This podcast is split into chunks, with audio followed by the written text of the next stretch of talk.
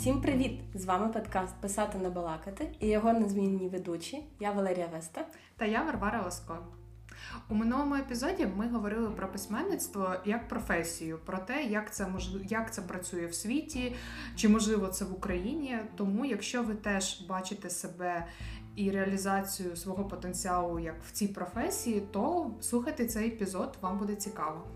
А сьогодні ми е, поговоримо про нашу улюблену тему, про книжки, а саме про ті книжки українських авторів, які ми нещодавно читали або взагалі читали, вони нам дуже сподобалися, ми хочемо їх порекомендувати вам, а також трошки про наші власні плани, які також пов'язані з українською літературою. А також я вибачаюся за свій голос, бо я трошки прихворіла і можу там трохи кашляти, тому не звертайте на це увагу, будь ласка. Як ви вже пам'ятаєте, ми не раз не в одному епізоді згадували, що взагалі письменник, мабуть, просто не може існувати без читання, це як чоботяр без чобіт. Ось тому ми для вашого теж різноманіття будемо записувати, записуємо і будемо записувати такі епізоди, де і просто будемо говорити про книги, ділитись своїми якимись планами і, можливо, навіть для вас відкривати якісь нові імена, нові книги, які варті уваги. Звісно, це доволі суб'єктивно, але хто завжди ми такі, щоб бути, ну, об'єктивно ми не можемо, ми завжди привносимо так. якісь, ми суб'єкти, приносимо свій суб'єктивний погляд, свої смаки, але, ну, сподіваємося, що ви знайдете щось у нас, бо у нас доволі, навіть з Вестою, доволі різноманітні смаки. Так, тим паче завжди цікаво вийти за якісь рамки, за щось звичне, до чого ми вже, чого ми дуже багато читаємо, і прочитати щось нове. Бо такі відкриття іноді стають прям доленосними і дуже, дуже цікавими, дуже класними. Mm-hmm. Іноді не стають, а іноді стають. Але вартує завжди щось нове для себе відкривати. Повністю з тобою згодна. Якщо ти не проти, я почну перше. Так, давай. Зі свого, цікаво, зі свого просто відкриття року. Ця книга дійсно для мене відкриттям є, і я рада, що я розділила це відкриття уже з певною кількістю людей, тому що це була книга, яку ми читали а, в серпні в моєму книжковому клубі. А я прямо прогуляла, так. І це роман, кримський роман «За перекопом є земля» Анастасії Левкової. По-перше, скажу, що це роман, який писався протягом десять років. І Ого. це, да, це відчувається дуже велика робота, пророблена авторкою. Вона навіть спеціально вчила кримсько-татарську мову, дуже багато досліджень проводила. При тому, що вона сама не кримчанка, але вона подорожувала, їздила в Крим. І там от про події, які, ну, до, от, до анексії, тобто і частково події анексії охоплені. Угу. Ось доволі такий великий там шматок часу. А взагалі для мене ця книга, вона не тільки, вона, звісно, і про кримських татар, вона мені багато прояснила. У мене, наприклад, є друзі кримські татари, і завдяки ним я багато чого зрозуміла, бо до цього були, коли немає такого особистого знайомства через людей, немає розуміння якоїсь ситуації більш середини, тому що є якісь упередження, умовно, от те, що ми бачимо, там, те, що нам дають в ЗМІ. Тобто така загальна картинка, а коли ти дізнаєшся через людей, і от ця книга, наприклад, мені допомогла і краще зрозуміти загалом і друзів моїх, і кримських татар, тому що цей роман, він цікавий тим, що він і інтелектуальний, і культурологічний, і художній, але в якомусь сенсі нонфікшн, тобто він десь на межі, тобто навіть сама ця от жанрова його різноманітність робить його цікавим.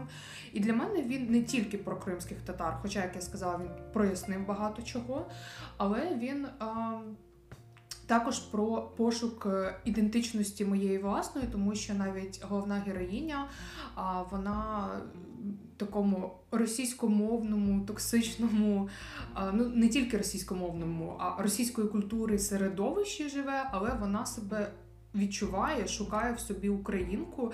І ось навіть взаємодіючи своєю найкращою подругою, яка є кримською татаркою, вона віднаходить саму себе от навіть на цьому контрасті, угу. через те, наскільки от її подруга, вона вона кримська татарка, вона себе, незважаючи на весь історичний бекграунд, який ми знаємо, як яких зазнавали там гонінь кримські татари, вона все одно, а, в неї немає сумнівів, хто вона, вона не мучається цим пошуком. Mm-hmm. Там настільки все навіть в родині укорінено глибоко, якісь і традиції, і просто самоідентифікація на такому якомусь рівні, не знаю, на генетичному рівні вже. А героїня, вона в пошуках, але дуже цікаво от, по, поряд з нею проходити цей шлях м, самої себе теж ідентифікувати.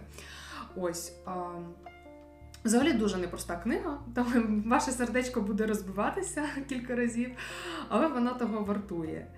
І якщо вам, от як мені цікаво теж про кримських татар, взагалі зрозуміти, не просто так мати загальне там упередження, фразу, як часто я теж чула, що ну кримські татари самі винні в анексії, вони це дозволили, вони чекали там Росії, ну це далеко не так. І дуже класно от, допомагають такі книги прояснити цю ситуацію через призму людських історій. І є така друга книга, яку я хотіла б теж навести в приклад, яку я читала. Вона більше саме нонфікшн, не художня. А, журналістка її написала Наталя Гуменюк, вона з журналістка Громадського. Книга називається «Загублений острів», книга репортажів з окупованого Криму. Там якраз про, вона фіксувала події з чотирнадцятого по дев'ятнадцятий рік, їздила постійно, спілкувалася з людьми. І цим чим цікава ця книга, що а, вона про людські історії, але про з, з обох боків. Навіть не з обох, от взагалі зі всіх можливих боків, тому що там і зі сторони кримських татар, і українців, які там залишились, і росіян, і тих уже, що понаїхавши, ну коротше, mm-hmm. там от максимально зі всіх, і вона просто безоціночно роз... подає ці історії, а типу висновки робить сам читач. І е, хотіла би ще коротенько так е, в своєму монолозі про, про ці книги в такому кримському напрямку згадати ще дві. Перша – це «Дім Солі», це нова цього року е, книга Світлани Тараторіної. Вона дуже навіть і по обкладинці, і по опису сюжету, я її ще поки не читала, от вона в мене в планах, а вона так алюзія на Дюну Герберта, тому що це, це фантастика, там постапокаліпсис, а, але з посиланням на історичні події, тобто там проводиться паралель із Голодомором, із депортацією, Другу світову війну і от взагалі контекст наш сучасний, не дарма вона в двадцять третьому видана. І ще одна книга, автор кримський татарин, але про події, якщо «Дім Солі» про, ну, з Кримом, тобто там страшна катастрофа перетворила квітучий материк на попіл, тобто відсилка, посилання на Крим, то в «Часу немає» Рустема Халіла, теж нова книга двадцять третього року, але в ній події відбуваються в Києві, просто сам автор кримський татарин. А чим вона цікава, що вона такий, типу, як умовно в основі лежить там фаустівська, фаустівська тема, тому що там київський, київський юрист, так коротенько скажу, київський юрист, головний герой, він там вважає себе невдахою, все в нього там в особистому житті, в кар'єрі йде не так, і вмить найбільшого розпачу перед ним виникає джин і пропонує договір, безсмертну там душу в обмін на можливість пожити різними чужими життями. Ось тому така, ну мені здається, для української літератури сучасно це такі трішки такі виклики, цікаво, як автор з ним, як його з ним впорається. Тому в мене теж вона в, в бажанках найближчих почитати, ага. Поки не читала. Ну от сам опис інтригує. Ось, передаю тобі естафету. Дякую, я ж заслухалась, дуже цікаво. Деякі я знаю, «Дім Солі» теж дуже хочу почитати. До деяких, як до перекопу, ще не можу дійти. Але до неї треба бути готовим. Так, я, я, я через це не можу, я, я себе готую, але одного дня обов'язково підготуюся. В мене невеличкий монолог буде про книжки, пов'язані з міфологією, бо я зараз цю тему намагаюся більше для себе розкрити і по-різному підійти до її вивчення, бо готуюся... Готую собі такий бекграунд для написання власної книги, і тому я зараз на цій темі трохи зависла. По-перше, хочу згадати «Українські бестіарії» від спілки «Мальовій», видавництва «Мальопис». Дуже, дуже гарна книжка. В ній представлено сто українських митців, які намалювали п'ятдесят духів, різних істот міфологічних саме з української демонології, міфології і вірувань. Сама книжка дуже гарна, дуже класної якості, і її така особливість в тому, що весь текст там продубльований також англійською. Дуже гарний переклад, я читала... Тобто подвійна, вона як білінгва? Так, так, так. Там можна прям речення за реченням слідкувати переклад про ну, всі, всю інформацію про цих духів, істот. Угу. Це класно, якщо, наприклад, ви вивчаєте англійську, чи ваші діти вивчають, вони можуть одразу порівнювати переклад і дивитися якісь нові слова, дізнаватися, а також, звісно, на подарунок закордонним там, знайомим, друзям, колегам, бо це дійсно дуже класна ілюстрація нашої міфології, нашої культури. Дуже гарні малюнки, мені сподобалось. Вони всі різні, але всі унікальні і дуже класно передають атмосферу цю в цілому. Єдиний маленький мінус в тому, що там інформації насправді не дуже прям багато, вона не дуже докладна книжка, але для якогось такого поверхневого чи першого знайомства, або знову ж для зарубіжних, закордонних наших там друзів, знайомих, воно буде прям класно, бо не дуже прям багато тексту, дуже багато е, цих щоб захопити, малюнків. Зачепити. Так, так. Я згадую книгу, яку ти мені подарувала, «Українська демонологія», наскільки для мене було відкриттям, що ну, ми там зі школи умовно пам'ятаємо там мавка, лісовик і там, не знаю, русалки. Угу. А ось в цій книзі збірка, бо там вже на три роботи посилання. І наскільки багато взагалі там всяких цих духів, як їх назвати? Примар, всяких істот. Я маю на вас більш загально, типу... От як духи, створіння, да, да, створіння, тобто там прям цілий реально світ, тому я не здивована, що, що ціле, ну, класно це проілюструвати. Є, є кого ілюструвати. Так. До речі, українську демонологію також хотіла згадати. Вона вже більш такий детальний розбір міфологічних істот українських. Якщо можна почати якраз з українського бестіарія для того, щоб познайомитись з якимись основними рисами, виглядом та... особливостями духів, істот, створінь, а вже в українській демонології там дуже багато, дуже детально, докладно розповідає. Вона більш наукова, так, так, хоч так. І невелика, коротенька, як стисла, так, угу. Але це ну, науковою мовою, ще й такою давньоукраїнською. Так, там трішки. Так. Але також дуже гарне видання від «Стилет і стилус», угу. Гарні ілюстрації там. Прям дуже раджу до неї також звернутися. І знаєте, що як подарунок дуже класно, бо мені було приємно отримати такі. Також зараз читаю «Міти та легенди українців» Юрія Винничука, якого ми якраз читали «Танго смерть» mm-hmm. в нас на книжковому, на тому книжковому клубі. Робота виявилася трошки не такою, якою я очікувала, бо я думала, там буде більше міфологія, істоти, створіння, як от у бестіарії та в демонології, але там робиться особливий акцент саме на вірування, пов'язані з християнством. Mm-hmm. Там утворення світу, утворення речей усіляких, там грім, блискітки, ось це все пояснюється саме через архангелів, Бога, і там демонів, дияволів, ось це все. Трошки не те, чого я шукала, але також, також цікаво і також може бути, я думаю, цікаво тим, хто хоче почитати саме про такі наші старі вірування, саме в, ці, в цьому напрямку. Ну ти більш шукала щось в язичницькому так, напрямку. Так, так, так, так. І також, повертаючись до, скажімо, язичницького напрямку, це книжка Дарії Корній «Чарівні істоти українського міфу».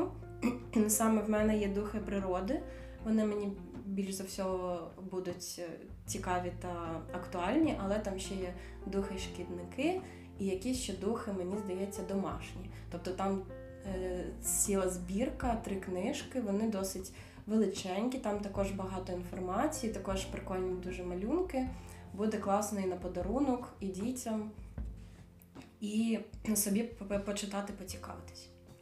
От, поки що передаю тобі слово далі. Так, беру, беру від тебе слово, і в мене, до речі, так воно плавно від твоєї міфології, хоча в мене не з міфології пов'язано, але теж з відомою всім нам темою а, звії Гоголя, але м, навіть не знаю, важко називати це переосмисленням, тому що спочатку скажу контекст, про що я. Я про роман «Білий попіл» Аріана Павлюка, який я прочитала в минулому місяці. Це поки було моє перше знайомство з цим автором, але точно вже не останнє. Я, я себе готувала до роману «Я бачу вас цікавить пітьма». Я знаю, що він складніший, ще більш такий... Не знаю, глибший, да, але я хотіла з чогось такого легшого, лайтовішого почати, тому почала з е, «Білого попелу». І ось якщо мені там, не знаю, на навіть не половині, менше половині мені роману здавалося, що це ну от просто якась типу переосмислення сучасної вія, то потім я зрозуміла, що від вія там взагалі тільки ось цей його образ. Насправді там багато там мі... це з одного боку його можна сприймати як містичний роман, з другого як детективний. Тобто тут автор дає опцію вибору, в яку історію вірити, але він такий багатошаровий теж, хоча він невеликий в об'ємі, але він настільки багатошаровий, глибокий, класний, і там, ну от я не люблю детектив, але тут так класно це подано, там з пов'язано з людською, з пам'яттю головного героя, з цікаво обіграна навіть тема втрати ним пам'яті і, і побудована навколо цього сюжету.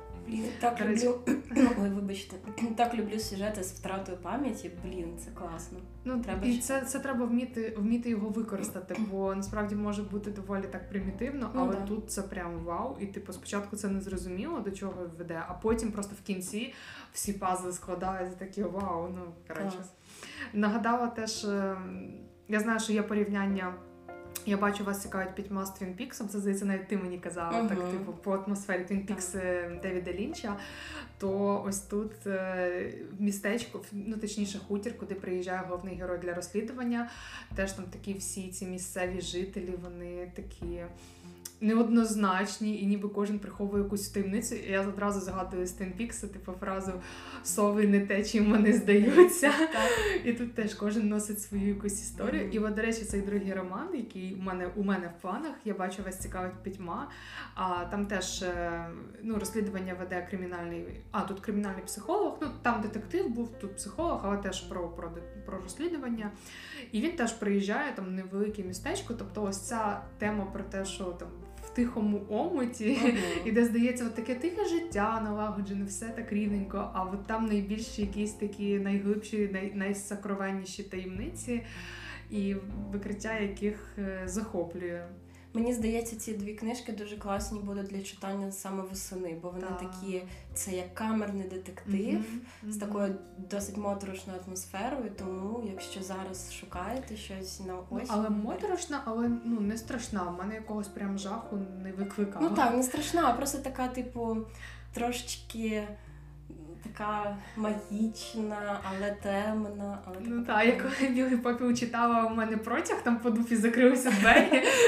Я вже уявляла цю панночку, що вона там залітає. Думаю, так, треба коло малювати, а в мене є коло тільки... дванадцять Д кінотеатр. Ти читаєш, і все навколо тебе зміниться. Та, але дійсно, ну я не фанат такого жанру, але я, я за те, що потрібно бути максимально відкритим до, до різних жанрів, не, не закриватися в якомусь упередженні, це не моє, бо деколи от в те, що ви вважаєте, що це не ваше, може бути таким відкриттям, що просто там захочете запоєм одну книгу за іншою. Бо я ось вже, ну думаю, про пора би почати, я бачу, вас цікавить пітьма. Угу. З книжок, які можна також почитати восени, можу порадити, але далі всі книжки, які я буду називати, це вже ті, які в мене тільки в планах, я їх ще не читала, але бачила класні відгуки і можу порадити, як мінімум, звернути на них увагу. Отож, восени почитати можна «Морок над містом» Олени Кузьміної, це міське фентезі про дівчину на вдаху, про невмерлих, про іншу сторону Києва, таку, типу, як в цього... Ніла Геймана в його, типу, підземному Лондоні були дії також трошки все вивернуто. І тут якась така, мені здається, буде схожа атмосфера, але повинна прям дуже класно зайти саме весени ця книжка. Тому спробуйте, подивіться на неї. Це ж та, що написала проект Лабіринт, це угу. її, да? Угу. Все, зрозуміло, про кого ти. Проект Лабіринт я читала, вона не осіння, вона така, типу, всесезонна. Але то, ем, блін, забула, як це називається, антиутопія. Угу. Так. А це вже більше міське фентезі. Так, свою наступну книгу я не знаю, до якого сезону віднести. Я її читала десь в перші місяці початку повномасштабного вторгнення, бо мені от захотілося, дуже потягло читати більше української літератури, більше розуміти контекст історичних подій, які передували тому, що ми зараз маємо, але ну крізь призму художньої літератури, більше не нонфікшена. І я звернула свою увагу на... Пам'ятаю, що мені зі школи Іван Багряний подобався, і дуже зачепила самою назвою «Людина біжить над прірвою» його роман, і він прям такий, навіть в самій назві, екзистенційний, тобто от над, над пам'ятаєш, Хайдегер, там, угу. а, навіть не Хайдегер, а Кіркегор, запаморочення свободи, і ось, ну там, я пам'ятаю ці метафори з прірвою, ось все так, таке. Так.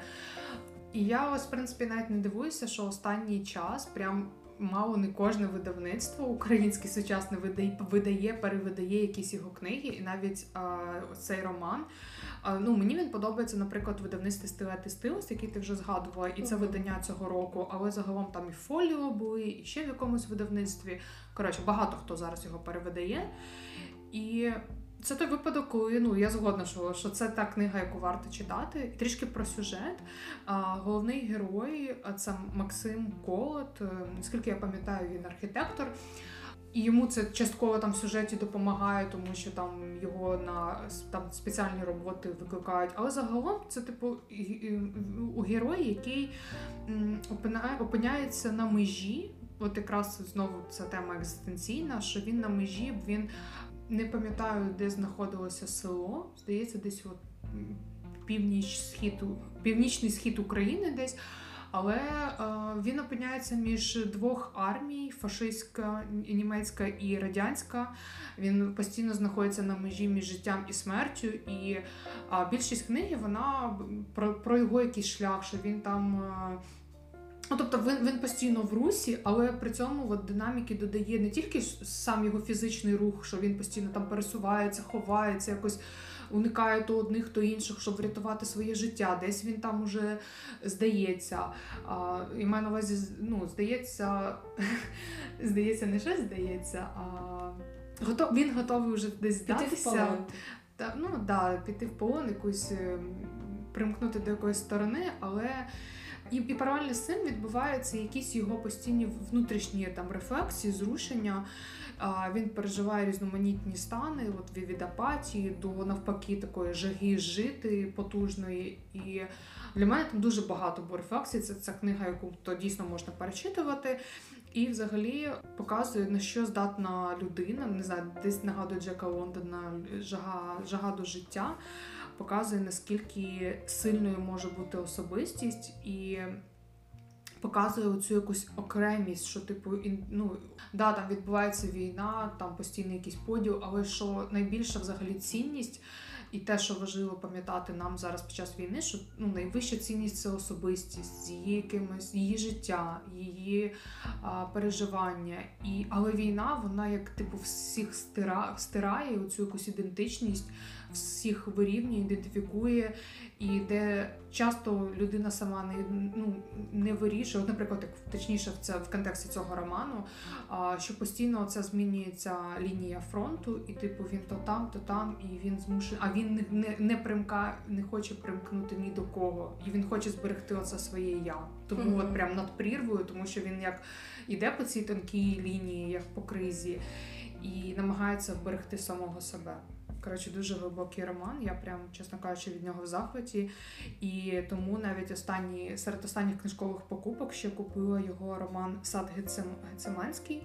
Теж цього року є видання класне в видавництві «Апріорі». Цей, цей теж дуже непростий, навіть по опису я вже зрозуміла, роман.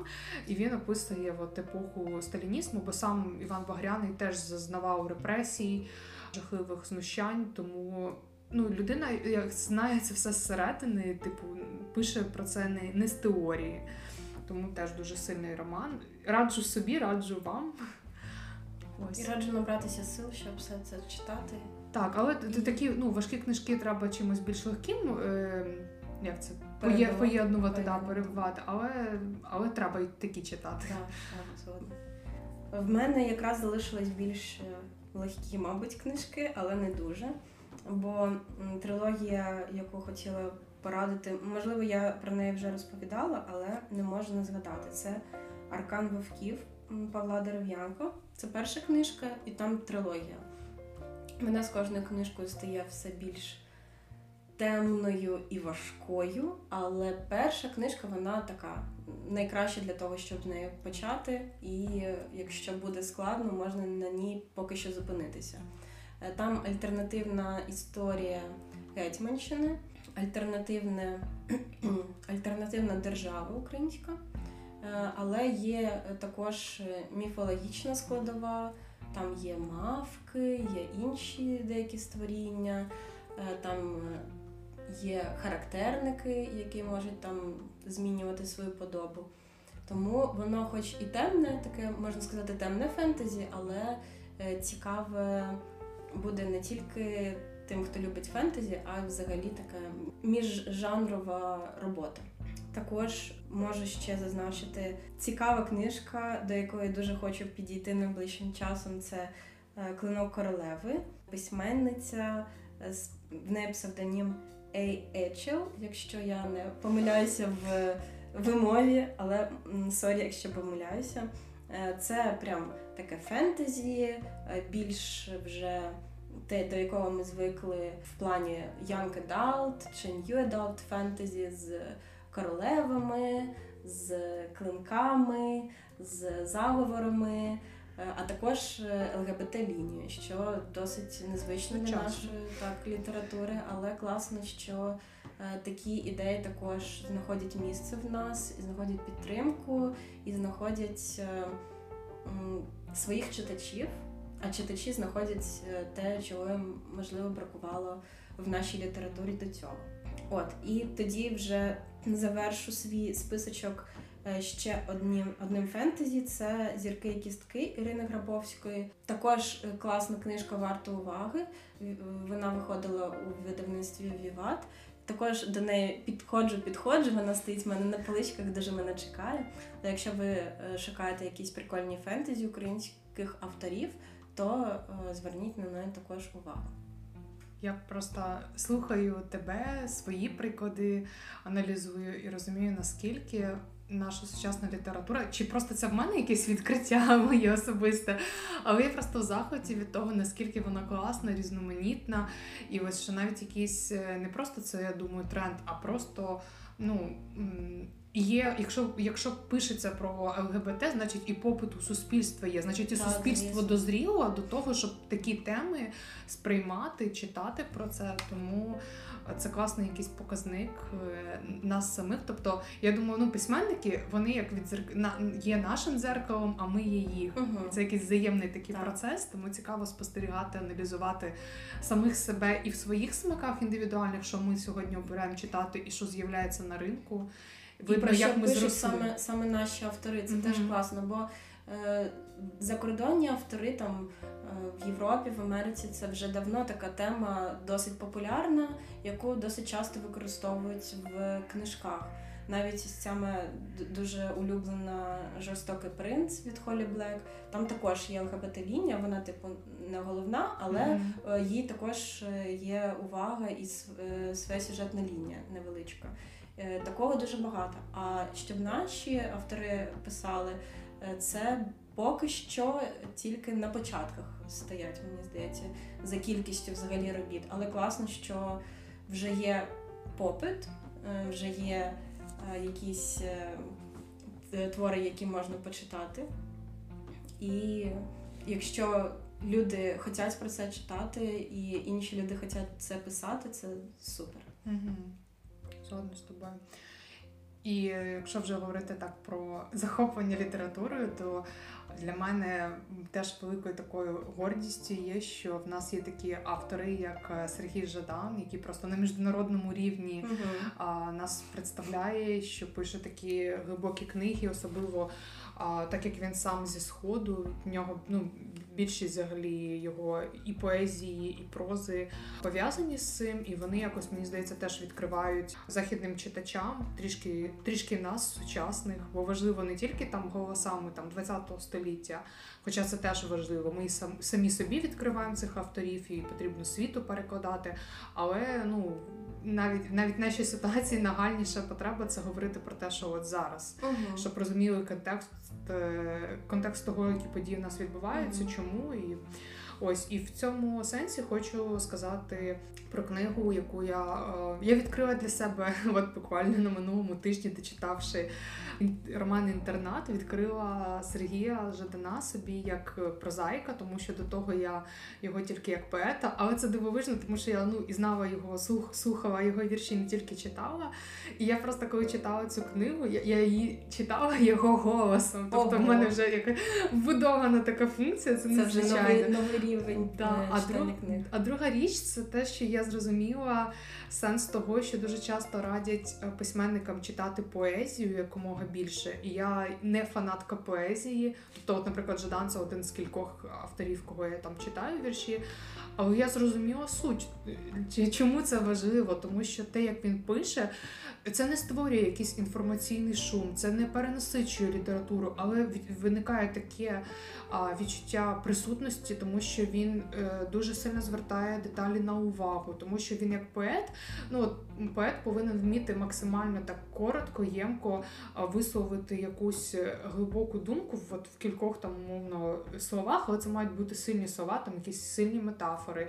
І ось він тут це, цей прийом використовує, і дуже реалістичне відчуття. Я цю книгу там за два дні прочитала, хоча сюжет а, дуже непростий. Це події Донбасу дві тисячі п'ятнадцятого року. Головний герой – це вчитель української мови, і він опиняється в ситуації, коли якраз там ну, окуповують, приходять, приходять російські війська, і він як стає ну, непотрібним зі своєї професії. І взагалі він такий а, герой, який викликає дуже такі неоднозначні почуття. Я читала багато потім там відгуків, що типу, ой, він такий, типу, ні риба, ні м'ясо, що це за герой, але він класно показує те, в якому аморфному стані, по суті, перебувала там а, більшість людей в нашому суспільстві до двадцять четвертого лютого.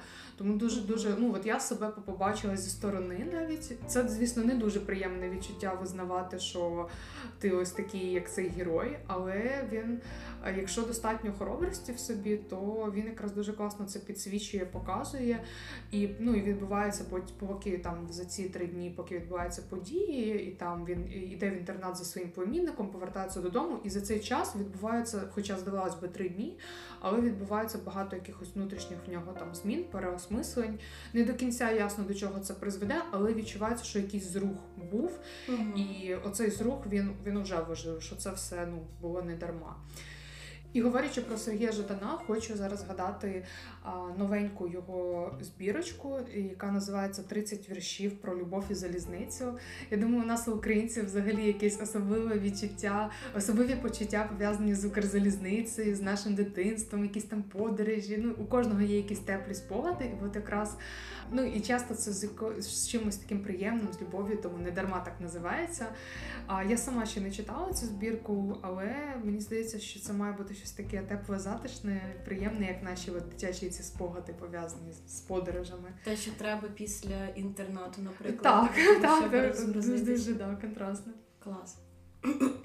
Я ще можу завершити та нашу розмову про якихось вже більш відомих письменників Максом Кідруком і його колонією, книжкою. Я до неї поки що все не підходило, як іншого разу казала, що якось збираюся з силами, але ще не зібралась, бо вона дуже велика. Але також... Та саме об'єм лякає? Так, якщо чесно, так. Mm-hmm. Бо це наука... наукова фантастика, і вона не легка наукова, вона взагалі досить тверда, якщо так можна поділити. І я була ж на його презентації цієї mm-hmm. книжки, і там було зрозуміло, що він дуже майстерно, детально підійшов до написання цієї книжки, дуже багато вивчав, читав, слухав, спілкувався, брав консультації у людей, які розбираються, там, вчених різних. Ой, проте... серйозний підхід. А, проте... Враховуючи, що він сам, наскільки пам'ятаю, фізик чи математик, ну тобто от в тому напрямку освіти. Але класно, що визнає, що десь щось, якісь прогалини є. І так, так. Заповнює. Вона дуже така... Повинна бути майстерно написана. Не буду казати поки що наперед, бо ще не читала, але це точно та книжка, яка повинна бути у вашому to be read. Тому що, я думаю, за декілька років про неї будуть казати всі. Тим паче, що це перша частина, і там буде ще десь, мені здається, до п'яти, але ну, дві книжки точно повинно бути. Може три, може п'ять, я не пам'ятаю точно зараз. Але це такий довгобуд, довге будівництво, ну, типу, намагалася перекласти прямо в процесі говоріння. От. Ну і взагалі на його книжки також можна звернути увагу, бо в нього до цієї книжки також дуже багато і такого міського фентезі, просто фентезі, і просто романів класних, які були раніше написані. Також там була фантастика, зараз їх дуже активно перевидають, бо автор стає все більш відомим, і мені здається, на ну, в цілому в Україні він досить... Навіть не досить, це дуже відомий автор, не знаю, як за кордоном, але в нас про нього чують і публікують, і говорять усюди. Ага. Тому, якщо ще не читали, спробуйте. Якщо не колонію, може, наприклад, почати з книжки «Не озирайся і мовчи». Мені дуже сподобалася сюжетна лінія. Але почитайте самі і вирішіть, чи вам цікаво, бо я не, не можу зараз її пересказати, там трошки складновато. І ще цікаво, для мене цікавий дуже Кідрук тим, як він себе подає, презентує. І тут є кожному з нас, хто себе як письменником бачить, то нам кожному є чому у нього повчитися. Бо те, як він робить, просто зі своїх презентацій цілі шоу, а книги так. Це просто там якась, як це сказати, інтерактив такий, uh-huh. як, які там обкладинки з цими ку ар-кодами, щось там переходить, з'являється, коротше, творить магію. Так, дуже класно. І на нього дійсно хочеться прям рівнятися. І повертаючись до теми нашого попереднього епізоду, ось дивлячись на Макса, мені прямо хочеться бути письменником в Україні. Так, це нелегко. Так, там дуже тернистий шлях, багато може бути перешкод, але як це класно і цікаво, і як багато можна зробити. Тому... Ну і да, ще маленький спойлер. Якраз ми в попередньому епізоді згадували для прикладу Кідрука, і він є тим прикладом, що дійсно на письменництві можна заробляти, і цілком це може бути професією, не просто якимось так. вечірнім хобі, нічним. Так. Ну і взагалі читайте наших авторів, їх так багато, вони такі різні, так багато є книжок, які не дуже... Не дуже багато людей знають, але вони все одно класно написані, дуже цікаві, точно не гірші, ніж закордонні, які просто більше розпіарені і там, не знаю, в тіктоці вистрілили і всі їх біжуть читати, а потім можуть і плюватися, а можуть і не плюватися. Серед наших також є дуже багато класних творів, тому і читайте, і... Дуже багато, ну, типу, шукайте, бо деякі заховані книжки, але вони дуже класні.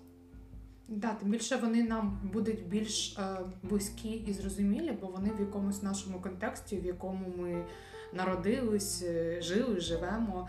Ось, наприклад, я так наостанок хочу ще одну навести книгу, яка, про яку я, на жаль, дізналася лише після смерті авторки. Це Вікторія Амеліна. В цьому році, коли вона була в Краматорську, прилетіла російська ракета і вона загинула. Вона тоді журналістами була в кав'ярні, здається, сиділа. Ну, фіксувала це все, ці всі події. І от найбільш її відома, відомий роман «Дім для дома». Це роман про кілька там поколінь жінок. Події, події розгортаються більш про дев'яності роки. Це от, ну, коли там більшість з нас або народилась, або це наше дитинство. тому цікаво. Ну от я її тільки почала читати, я вже читала, бачила відгуки про те, що вона там розбиває серце, моє поки не розбите, але а, вона навпаки якимось таким огортає затишком і теплом, тому що вона дійсно там про, про, про дім. А, саме головне взагалі, що написана ця, а, цей роман написаний від е, лиця а, собаки. Як це ваша собака, да, і це так, ну звісно, ми ж не можемо там знати, про що там собаки думають, як формують думки, але це максимально так, от чим класно, що типу тварини і діти, вони якось неупереджено сприймають світ, щиро більш, да, і ось, ось саме з такими емоціями написана ця книга, тому мені вже сам навіть стиль написання її дуже, дуже до вподоби, і теж думаю, що я не помилилась з вибором і можу порадити вам. Все одно читайте, бо якщо нам щось не сподобалось, воно може сподобатись вам і навпаки, але треба, треба пробувати, треба самим до цього підходити і робити вже висновки після прочитання. Так, і, ну, власне, цього вам і бажаємо, щоб ви були відкриті завжди так. до нових книг, до нових авторів, до якихось змін в собі завдяки цим книгам. Маємо надію, що ми сьогодні вам розповіли якісь цікаві книжки, про які ви не знали, але або які знали, довго хотіли підійти і не бачили якогось... знака Всесвіту. Так, так, ось він, ось він цей знак, читайте. І пишіть коментарі, розповсюджуйте, говоріть про книжки українських авторів, які вам подобаються, бо вони того заслуговують. А ще діліться нашим подкастом, бо він теж цього заслуговує, це а точно. Ми будемо вдячні вам за це. Це точно. Всіх обійняли і до наступного епізоду. Всім па-па! Па-па.